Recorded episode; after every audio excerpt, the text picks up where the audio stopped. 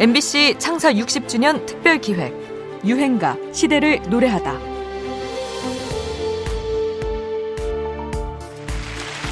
여러분들 방금 그 향수라는 노래를 들으셨겠습니다마는 이 향수라는 노래를 들으면은 정말 고향 생각이 나요. 네. 해마다 명절이 되면은 민족의 대이동이라고 그래가지고 이 고향을 찾아서 나섭니다. 평소에 3시간, 4시간 걸리면 되던 길을 10시간, 20시간 자동차를 타고 가는데 그것을 표현해서 교통 전쟁이라고 그러죠.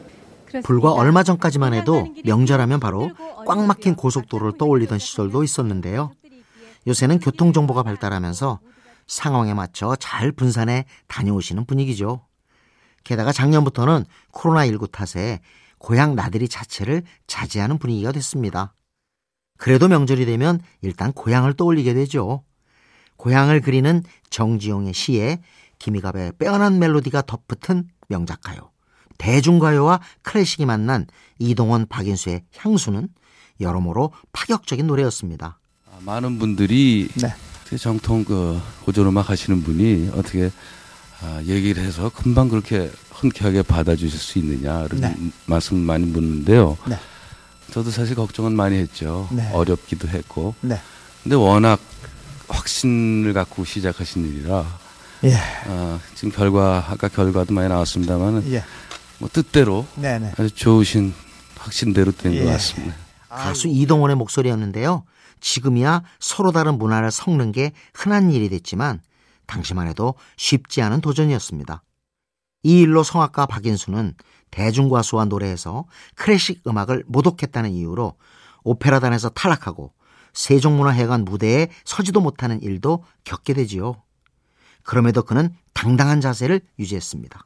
음악적인 차원에서 그랬어요. 음악이 시가 좋고 음악이 좋으니까 좋은 음악이면 어떤 분야에도 있을 수 있다는 거죠. 그리고 좋으니까 부를 수 있고 제 생각은 그렇습니다. 크로스오버는 당시 전 세계 음악계의 유행이기도 했습니다. 1981년 팝 가수 존 덴버와 테너 플라시도 도밍고의 Perhaps Love가 애청되면서부터였죠. 그에 못지않은 우리식의 명작 크로스오버 유행가입니다. 추석의 골든 레퍼토리이기도 하죠. 이동원, 박인수입니다. 향수.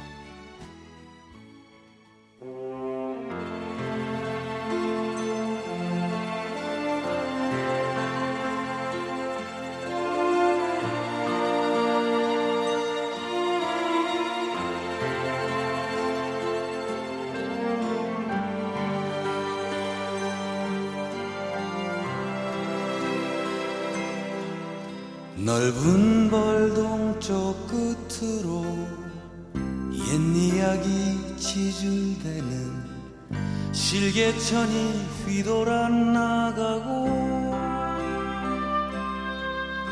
얼룩배기 황소가 해설피 금빛 게으른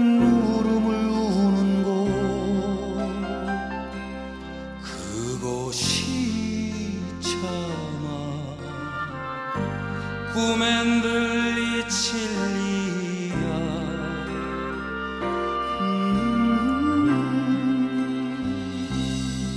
지가로에 채가 식어지면 빈 밭에 밤바람 소리 말을 달리고 얇은 졸음에 겨운 늙으신 아버지가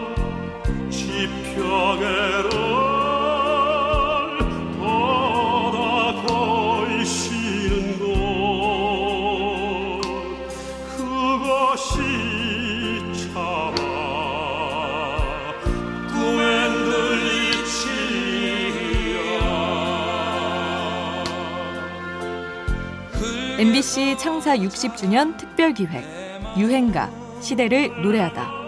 지금까지 음악 평론가 임진모였습니다.